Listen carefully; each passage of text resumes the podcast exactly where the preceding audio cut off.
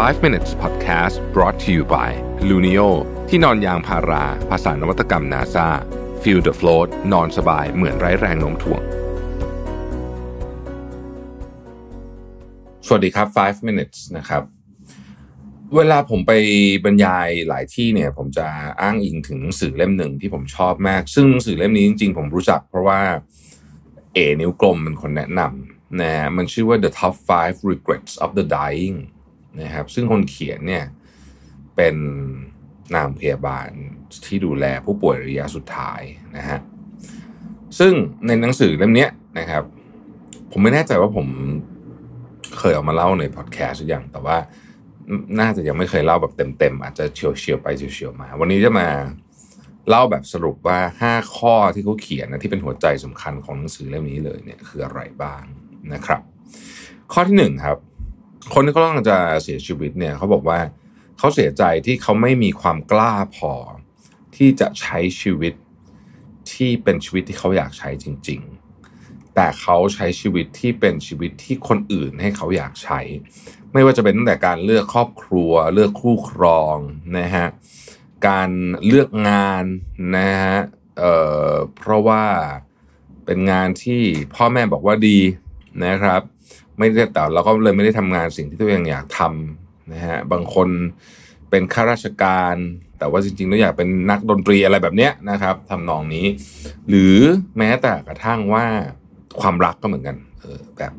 ไม่กล้าออกจากความรัก เพราะว่ารู้สึกว่ามันผิดกับนอมของสังคมหรืออะไรแบบเนี้ยนะฮะในกรณีบางเคสเนี่ยผมเอ่อที่เขาเขียนถึงก็คือเหมือนกับว่าคล้ายๆกับว่า จริง ๆ ไม่อยากอยู่คนนี้แล้วอะแต่ต้องอยู่เพราะว่ามันเป็นนอมของสังคมที่แต่งงานกันแล้วก็ต้องอยู่ด้วยกันไปตลอดอะไรประมาณฟิลนี้นะข้อที่สองครับเขาบอกว่าหลายคนรู้สึกว่าตัวเองทำงานหนักเกินไปนะครับ แล้วก็ตัวอย่างสำคัญเลยคือ พ่อแม่หลายคนเนี่ยนะฮะเสียช่วงเวลาประมาณ 6 ปีแรกกับลูก ซึ่งเป็นช่วงเวลาที่สำคัญมาก เพราะว่าต้องโฟกัสกับงานอะไรอย่างเงี้ยนะฮะก็เสียดายว่าเออจริง ๆทำงานหนักไปก็อาจจะไม่ได้มีประโยชน์ขนาดนั้นนะครับ ข้อที่สามนะฮะคนจำนวนมากเนี่ย เสียใจที่ไม่กล้าพอที่จะแสดงความรู้สึกที่ตัวเองมีกับคนอื่น ไม่ว่าจะเป็นการตกหลุมรักบางคนแล้วไม่กล้าพูด อืม เพราะว่ากลัวว่าเขาจะไม่ตอบรับอะไรแบบนี้นะฮะ หรือว่าอาจจะไม่ใช่ความรักก็ได้นะครับ เป็นเรื่องของ เฮ้ย รู้สึกว่าอยู่ในสถานการณ์ที่ไม่ยุติธรรม แต่ว่าเราไม่กล้าพูดอะไรออกมา เพราะว่าเรากลัวว่าเราอาจจะ กลัวการเผชิญหน้ากลัวความขัดแย้ง ทั้งนั้นที่จริงๆแล้วสถานการณ์นั้นนะ่ะมันไม่ยุติธรรมมากๆนะฮะเราก็มารู้สึกเสียใจทีหลังนะครับ ข้อที่สี่นะฮะเขาบอกว่าหลายคนเสียใจที่ไม่ได้ติดต่อกับเพื่อนเยอะกว่านี้ ผู้คนเนี่ยเวลาอายุมากขึ้นนะครับ มันก็เป็นธรรมดาที่จะชีวิตมันจะยุ่งวุ่นวายนะฮะแต่ว่ากลายเป็นว่าหนึ่งในความสัมพันธ์ที่มีความสุขที่สุดที่คนนึกถึงนะครับ ก็คือความสัมพันธ์กับเพื่อนในวัยเด็ก มันก็จางหายไประหว่างทางนะครับ เพราะว่าก็ไม่ได้ติดต่อกัน แล้วก็รู้สึกเสียดาย พออายุแก่ๆแล้วเนี่ยไม่ไม่ได้เจอไม่ก็ก็อาจจะติดต่อกันยากแล้วนะครับ ข้อสุดท้ายมันข้อที่ผมว่าน่าสนใจมากเขาบอกว่า ฉันหวังว่าฉันน่าจะอนุญาตให้ตัวเองมีความสุขมากกว่านี้ หลายคนเนี่ยเพิ่งมารู้ตอนอายุแบบเจ็ดแปดสิบแล้วว่า ความสุขเนี่ยมันเป็น choice นะนะฮะมันเป็น choice สิ่งที่ทำให้เราไม่มีความสุข เพราะว่าเราอะไปติดอยู่กับแพทเทิร์นเดิมๆหรือว่านิสัยเดิมๆนะฮะเช่นการอยู่ในงานที่เราเกลียด หรือว่าการอยู่ในความสัมพันธ์ที่มันไม่ดีอะไรแบบนี้นะครับบิ๊กเพราะว่าเพราะว่าเราเราเราเองอะ่ะไม่ชอบการเปลี่ยนแปลงนะครับ แล้วเขาบอกว่าเชื่อไหมว่า คนจำนวนมากถึงขั้นกล้ายอมรับเลยนะว่า ตัวเขาเองเนี่ย พยายามหาเหตุผลอะไรก็ได้ ให้อยู่ในสถานการณ์เดิมทั้งๆทที่รู้ว่ามันไม่มีความสุขนะฮะ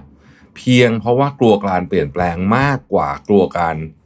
จะมีโอกาสมีความสุข ใช้คำนี้แล้วกันนะครับเขาเหล่านั้นก็เลยไม่ได้ติดตามหรือว่าไม่ได้ตามหาในสิ่งที่ตัวเองอะทำแล้วมีความสุขจริง ๆ เพราะว่ากำแพงของความกลัวการเปลี่ยนแปลงเนี่ยมันยิ่งใหญ่กว่าความต้องการจะมีความสุขซะอีกนะนี่คือคำสารภาพของผู้คนเหล่านี้นะครับหนังสือเล่มนี้จริงๆก็ผมคิดว่าจุดประสงค์เขาชัดเจนนะก็คือว่าเขาต้องการจะบอกว่าคนที่เหลือเวลาไม่กี่สัปดาห์ หรือไม่กี่เดือนบนในนี้เขาเรียกว่าเดทเบสนะก็คือเตียงที่โรงพยาบาลเนี่ยนะฮะเขาไม่โกหกอะเรื่องพวกนี้หรอกนะฮะ แล้วมันเป็นการตกผลึกของคนที่ใช้ชีวิตมาเจ็ดแปดสิบเก้าสิบปีอะไรแบบเนี้ยนะฮะเราซึ่งอาจจะอายุไม่ถึงอายุนั้นณตอนนี้นะฮะหรืออาจจะมีผู้ผู้ฟังบางท่านก็อาจจะอายุถึงแล้วก็ได้นะครับ เนี่ยก็ต้องยอมรับว่ามันเป็นคำแนะนำที่ ถ้าเราเอามาคิดต่อสักหน่อยหนึ่งมันก็อาจจะเป็นประโยชน์กับชีวิตเราได้เหมือนกันนะครับ ขอบคุณที่ติดตาม 5 minutes นะครับ สวัสดีครับ